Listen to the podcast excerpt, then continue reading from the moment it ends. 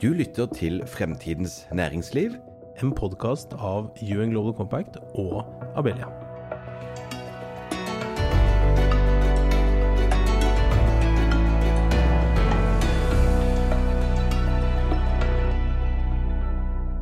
Helsevesenet koster et kvart statsbudsjett, og det er ikke nok hender til å holde nivået på tjenesten oppe. I dag så skal vi spørre om hvordan kan helseteknologi løse bemanningskrisen i helsevesenet. Jeg er Kim Gabrielli, og i dag i studio så har jeg med meg Abelia som leder for helse og bærekraft. Det er deg, Tarje Bjørgum. Velkommen. Tusen takk. Og vi har også med oss Lill Sverresdatter Larsen, leder for Sykepleierforbundet, som sikkert mange kjenner fra, fra media også. Velkommen til deg. Jeg som ikke er så glad i det hender-begrepet. Nei, ikke sant. Det er så greit. Det kan vi jo kanskje dykke litt nærmere i. Uh, vi sitter nå her, da. Det er en kald uh, desemberkveld, og vi har tatt på oss Marius-genseren her uh, for å liksom varme opp litt i studio. Hva er det som er framtidsbildet nå uh, for dere i Sykepleierforbundet?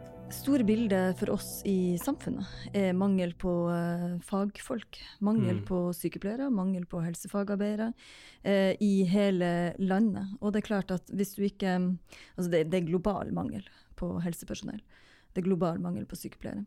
Vi ser det mest i distriktene. Vi ser det først i nord, som veldig mange andre ting som ses først i, først i nord, og så får vi konsekvensene av det over hele landet etter hvert.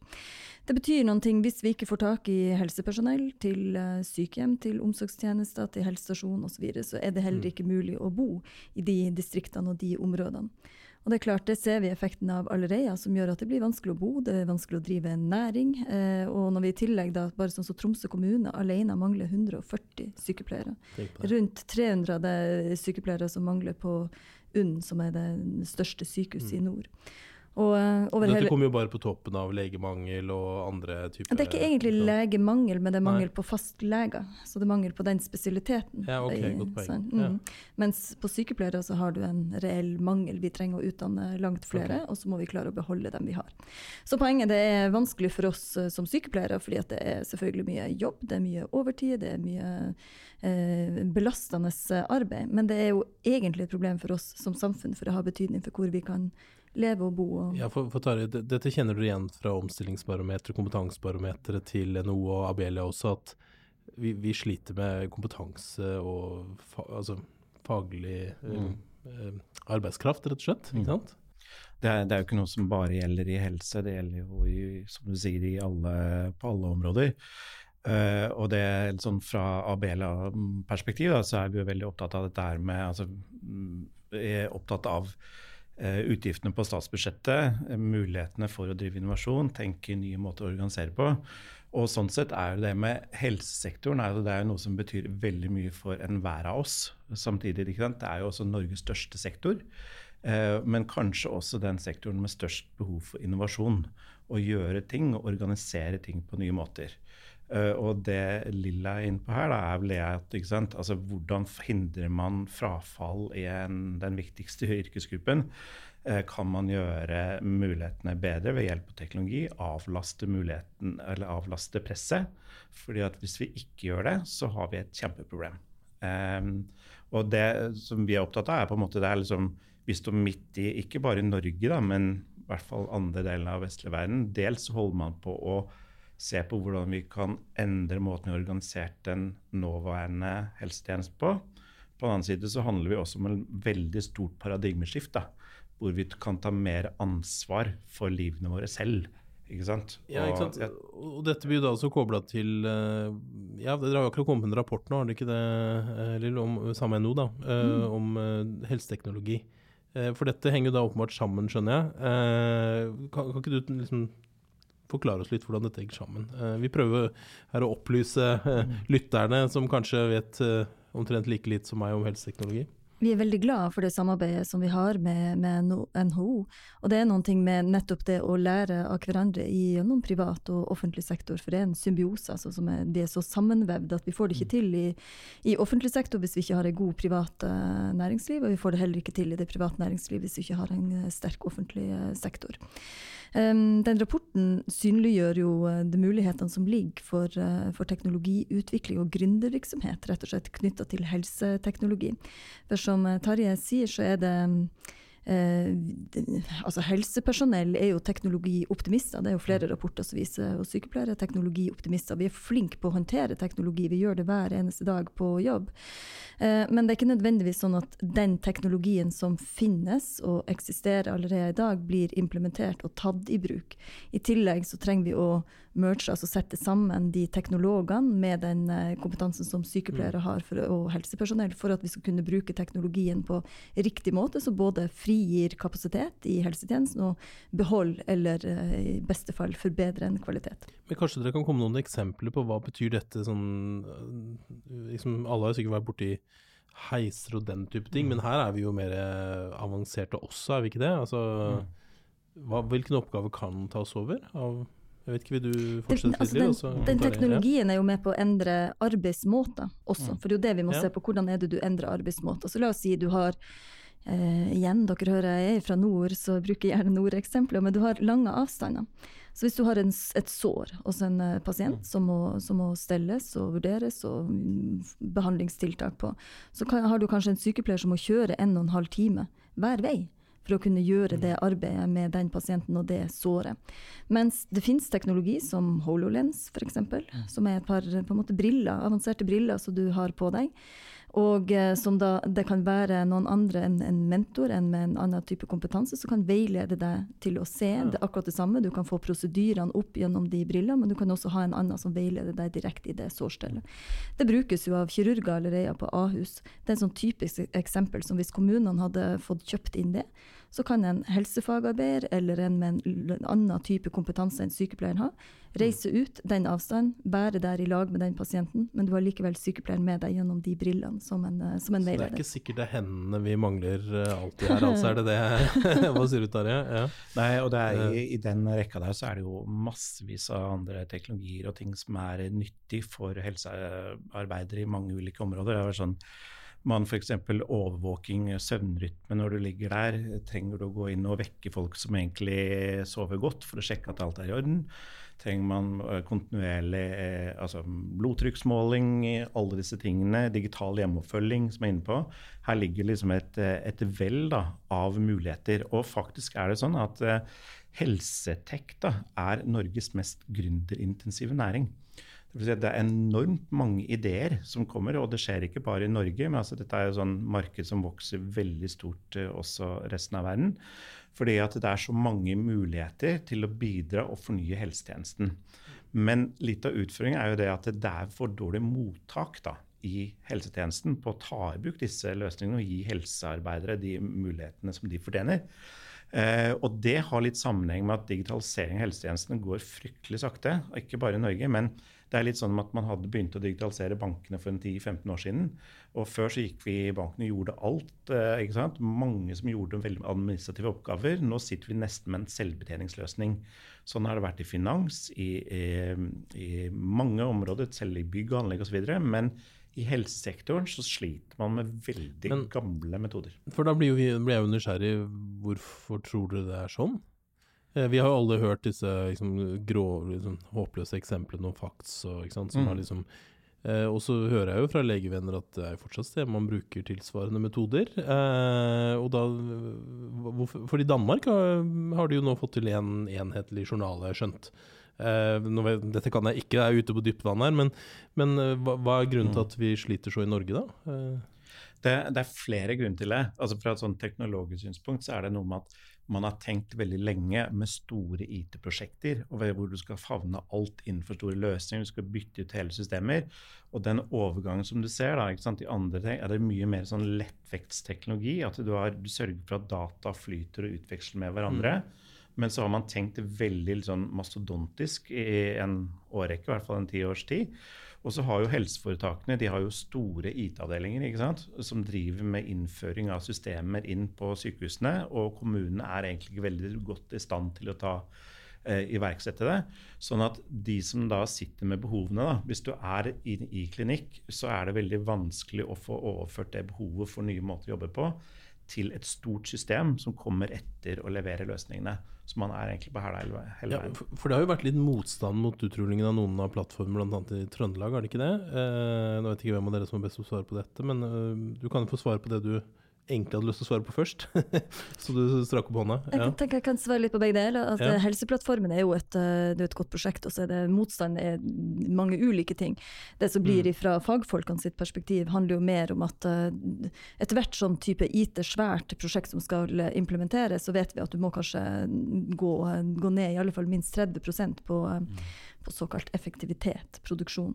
Mens det planlegges ikke for det, det planlegges for 100% drift, og så skal du i tillegg eh, ivareta et eh, nytt eh, verktøy eller et nytt system, sånn som det her.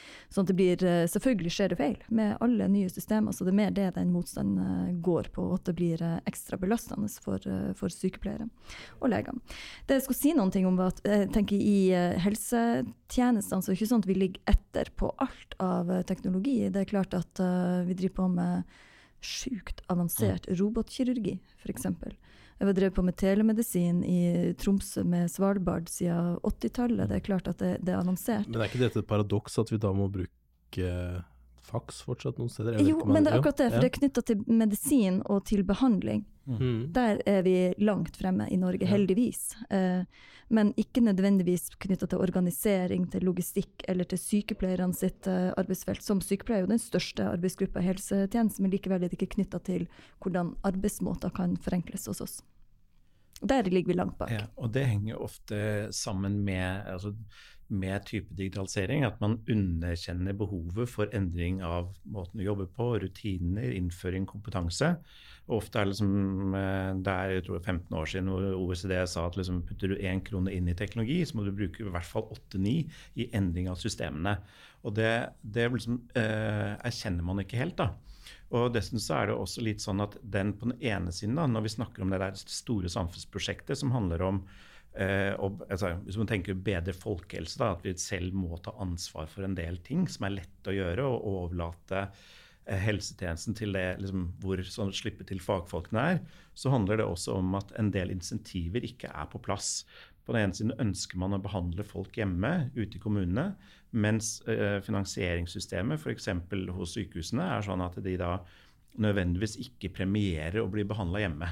Så liksom, du, vi har satt en retning på hvor er det vi skal, men så henger det, altså strukturen igjen i det gamle. da.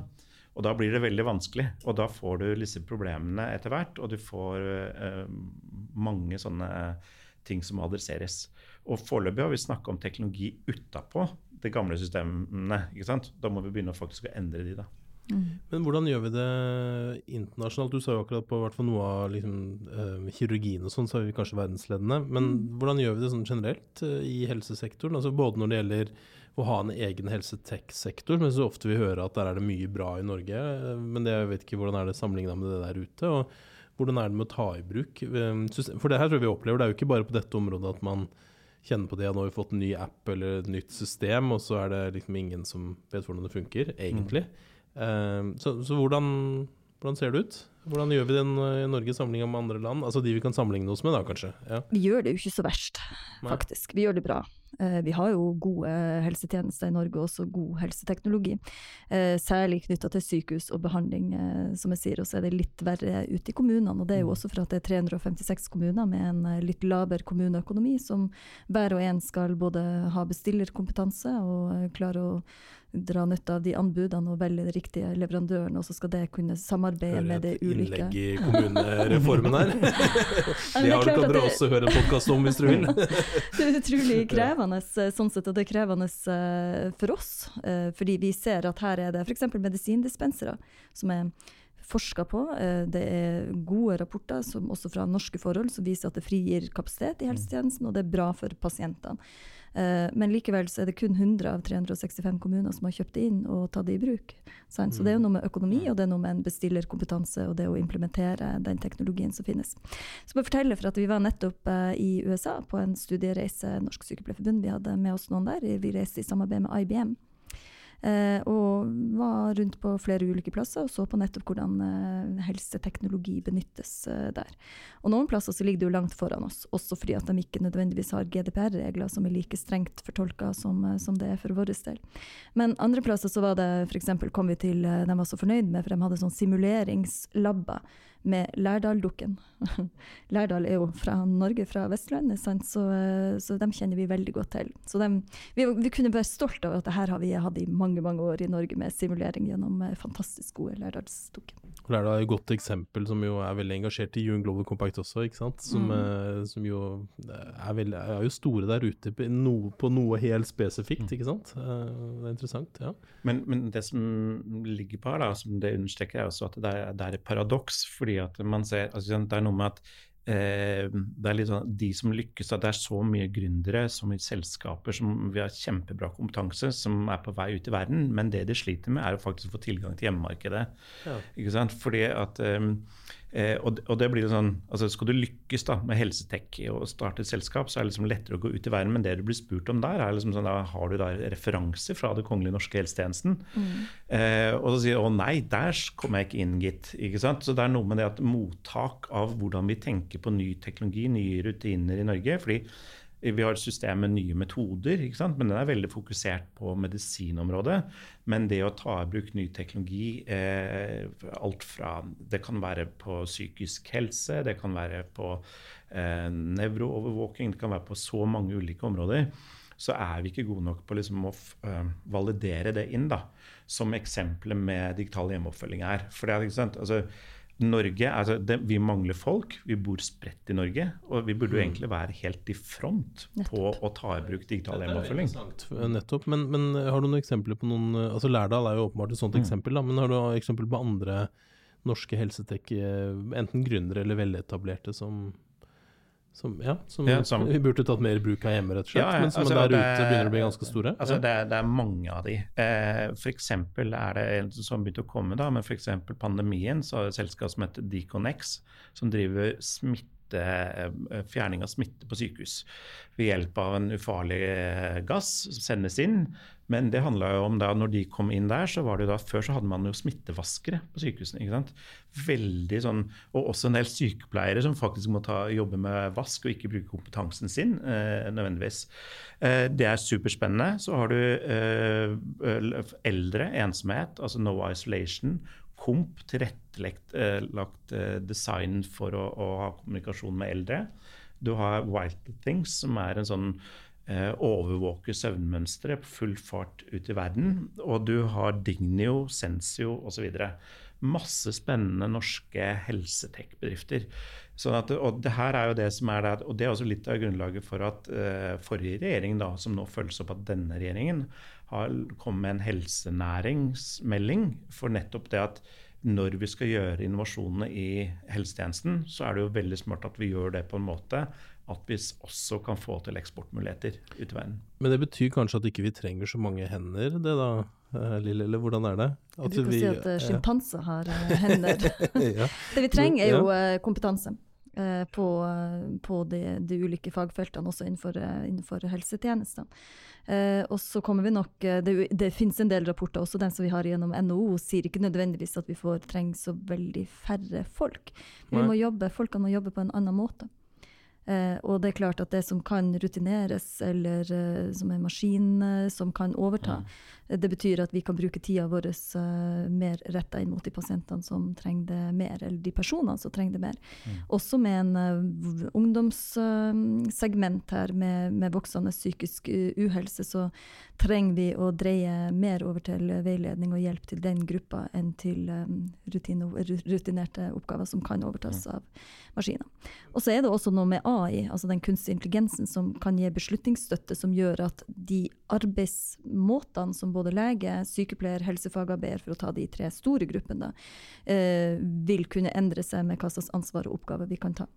Men betyr det at vi må også gjøre endring i strukturen på hvordan Altså hvor mange eh, altså fagfolk vi rekrutterer, hvordan vi utdanner dem. Altså ny norm for uh, bemanning, eller hvordan er det? Ja, det Kanskje du skal få besvare på bemanningsnormen? Eh, om det er noe man eh, er, er ja. Vi ønsker også en bemanningsnorm, og det er rett og slett ja. fordi at det er så Det er allerede langt under et minimum på veldig mange okay. plasser i, ja. Eh, i, Norge, i Kommune-Norge. Eh, så derfor blir liksom ideen om at en bemanningsnorm, da får du et minimum, ja, det hadde faktisk vært veldig bra om vi hadde hatt et minimum. Altså når vi har kommuner der du kun har én sykepleier for eksempel, til stede i hele kommunen, så sier det seg selv at du er på et langt under et minimum. Men, ja, så, så, det her må du forklare litt, for det betyr at i dag er det ikke noe minimumskrav til Det finnes ingen krav om hvor mange sykepleiere det skal være f.eks. på et uh, sykehjem. Så det er det dere rett og slett ber om, at det lages en norm i tråd med hva, hvilke leveranser som skal, eller tjenester som skal være på det enkelte det stedet? Det i tillegg til at det må styres ut ifra den kompetansen du har tilgjengelig på uh, på de pasientene sine behov. Det må jo være sånn er det i skole, sånn er det i barnehage, sånn er det på fly. Det er jo ikke sånn at når jeg reiser hjem til Tromsø med fly, og så har de ikke fått tak i en pilot i dag, så de setter nå inn eh, en tekniker istedenfor, i håp om at den kan fly det flyet. Eller at de sier at det hadde vært fint med et par varme hender, eller et par hender fra Kanskje du, når du er på flyet, kan tenke deg å fly oss hjem. Altså, men sånn fungerer det egentlig i eh, helsetjenestene, på, og særlig ute i kommunene. Det er så mangel på faglært personell at når du ikke får tak i sykepleier, du får ikke tak i helsefagarbeider, så bruker du de folkene du får tak i, og de har mer eller mindre liten formell utdanning. Mm. Ja, nå har ikke KS eller noen andre her til å, å svare på det, kanskje, men, eh, eller staten for den saks skyld, men uh, Jeg vet ikke om jeg skal gå så langt, ja. langt, langt, inn i den biten, men, men utfordringen er at uh, altså, kjensgjerningen er at nå vi har ikke flere uh, mennesker å ta av.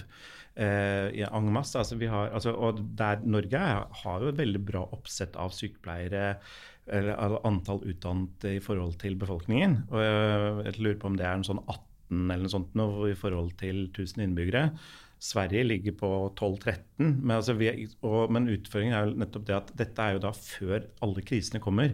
Altså Nå får vi psykisk uhelse. Nå begynner eldrebølgen begynner jo egentlig ikke før nå. Så, og så får vi økning i kroniske sykdommer osv. Så, videre. så liksom hvordan vi organiserer det, så jeg tror kanskje at man også da kanskje må begynne å se på hva er det Altså, Bør sykepleierne gjøre så mange brede oppgaver? Kan man ta inn mer helsefagarbeidere? Kan man sette også ut i kommunene? F.eks. har vi et selskap i Abella, altså Nyby, eh, som jobber med å koble behov i helsetjenesten, sånn at andre frivillige andre grupper kan komme inn og gjøre enkle følgejobber osv. Så, så man må tenke liksom hele organiseringen da, eh, for å trygge de faktisk, ta vare på de man har.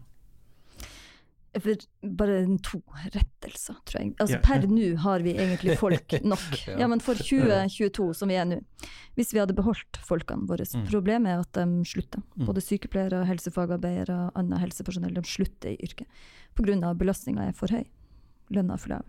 Men belastninga er for høy. Men det er klart, med de demografiske framskrivningene som vi ser allerede fram mot 2030, når det beregner at vi skal mangle 46 000 helsepersonell Vi mm. mangler 7000 sykepleiere i dag, 2600 helsefagarbeidere. 46 000, altså mm. om noen få år. Det sier noen ting om at de behovene som befolkninga har, det er vi ikke i stand til å svare ut gjennom noe annet enn at vi må tviholde på alt av helsepersonell som vi har utdanna. Vi må utdanne noen flere. Vi er nødt til å jobbe annerledes. Eh, og dermed så kan vi ikke bare sette inn noen flere helsefagarbeidere, for de finnes ikke dem heller. Så vi må beholde dem, vi må utdanne dem, og så må vi jobbe annerledes. Og det er der kunstig intelligens kommer inn, f.eks. til beslutningsstøtte. Det er der HoloLens, som jeg beskrev her i sted, kommer inn. Det er der Nyby, som er helt glitrende eksempel på en måte man kan samarbeide og koordinere mellom de frivillige, mellom den kompetansen du har til stede, med pårørende sjøl, og med pasienten eller brukeren, eh, personen sjøl, som har de behovene. Et koordineringsnettverk rett og slett bestyrt gjennom Nyby. Det er helt glitrende. Men igjen, så der kommer jo skaleringsproblematikken inn, som Nyby sliter med å skaleres opp i Norge, og dermed også sliter med å få det solgt i noe særlig grad til utlandet. For at da får du det spørsmålet med hvordan gjør dere det i Norge, egentlig? Men, så, så, vi kommer tilbake til det. altså Hvordan eh, forholder uh, politikerne seg til det? da, for det, det, De har vel forstått at dette er en utfordring, de òg, antageligvis. Uh, ny stortingsmelding, sa du. Eh, det, ja. det, er det som er litt vanskelig, at man, man, behandler dette her som en teknologipolitikk, noe som ligger på siden. Nettopp. Mens det er ja. egentlig, dette er jo helsepolitikken. Det handler om å, å gjøre, ikke sant, ruste. Og så må vi satse på altså Ser man på undersøkelser, så bruker man egentlig ganske lite på IT-investeringer i helsesektoren sammenligna med en del andre land. Så at, ok, det brukes en, uh, over en 10 milliarder kroner i året, men det er ganske stor sektor. Og så er det spørsmål bruker vi disse pengene riktig. Og det er noe med sånn, Er vi egentlig rusta for å gå løs på dette, som Lill beskriver her? Og det er vi litt bekymra for at vi ikke er. Eh, og så er det noe med at det ligger noen grunnleggende verdier bak her også. fordi at det man ønsker, er jo at liksom den norske og den nordiske velferdsmodellen med universell tilgang er jo noe vi skal ta vare på. Og kan vi ikke bruke den til å produsere også nye tjenester som vi kan gi til en verden som trenger det? Fordi at Hvis dette begynner å, gå ned og at liksom, kortslutter, så har vi et kjempeproblem. Og da kommer det også andre løsninger inn som vi nødvendigvis ikke er så glad i. da. Ja, nei, nå ser jeg jo at en halvtime går veldig raskt her, eh, men en par kommentarer Dere får liksom litt åpne muligheter her på å avrunde den. For vi har jo hørt at det er utfordrende, i hvert fall i framtida, med antall mennesker og kompetente folk. Jeg er så eh, glad du ikke sier henne. Ja. Nå har jeg lært det, i hvert fall. ja. Eh, og, og, at selvfølgelig at vi har tilgjengelig altså Vi jo, har jo da åpenbart teknologi tilgjengelig i Norge, så det er jo ikke det som er utfordrende. Det er et eller annet sted midt imellom de to. Eh, og da blir jo spørsmålet hva, hva er det med, som må gjøres, da? Dere, nå får dere et minutt hver her, holdt jeg på å si, ta en sluttpitch. Får håpe at noen hører på. ja. Lille, vil du starte, og så kan Terje Jeg tar det videre fra der uh, Terje avslutta med nettopp det med at her er det mange ulike departement som jobber med ulike ting, mens egentlig trenger vi det til å samles om det store samfunnsoppdraget som vi mm. alle sammen har. Det å klare å ivareta Norge omtrent sånn som vi har det per nå, med en god kvalitet på helsetjenesten, sterk offentlig helsetjeneste og muligheten til å bo i hele landet. Da har du perspektivmeldinga, så har du teknologimelding, du har helsepersonellkommisjon og et utall rapporter som kommer derifra, distriktsmelding, og så har du et finansdepartement som mm. skal sy det her sammen. Det får fragment fragmentert. Og så legg til at du har 356 kommuner, som hver og en bestemmer sjøl.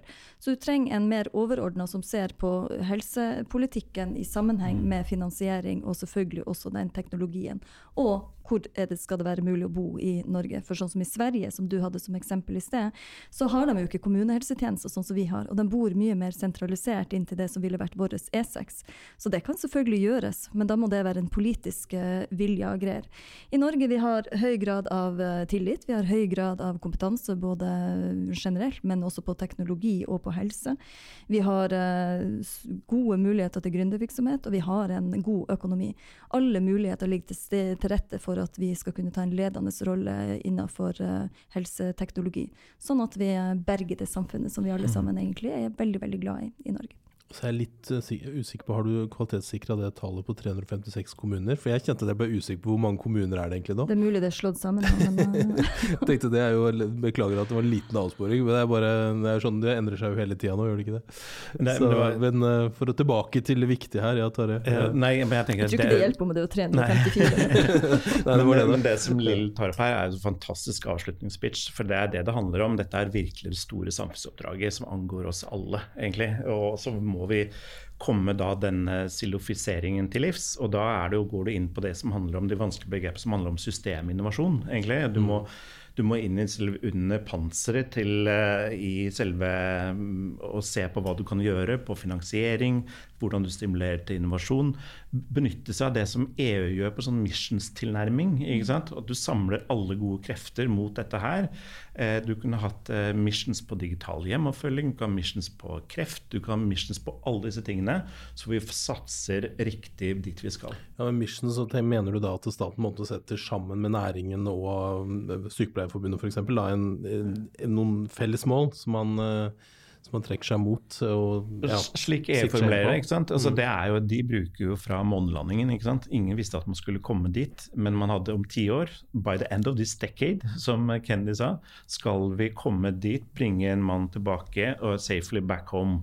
Det er litt av det samme her. Vi må sette målene på hvor vi skal, og det vet vi. Vi vet hva løsningen er, men så må vi mobilisere både insentiver og krefter rundt alle som kan bidra inn i dette. Frivillig sektor også. Det er jo interessant. altså Nå legger jo Hurdalsplattformen, altså regjeringens uh, samarbeidsplattform, legger jo opp til uh, det de kaller for jeg vet ikke om de kaller det sektorplaner eller hva det ble til, klimapartnerskap, som jo egentlig er dette, mm. men da på klimaområdet. Uh, for, altså for krevende sektorer mm. som olje, gass, eh, eh, betong. ikke sant?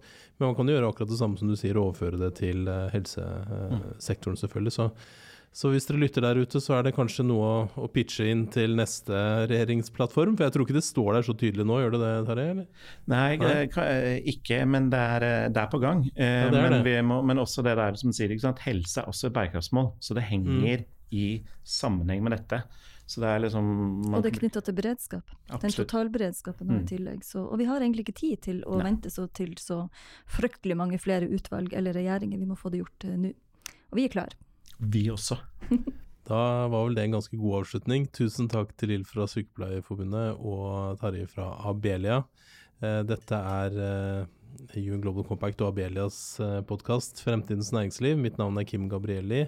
Og vi oppfordrer til å legge igjen en liten anbefaling hvis du har likt denne episoden, eller gå tilbake og se på framtidensnæringsliv.no hvis du vil høre andre episoder. Så tusen takk for i dag.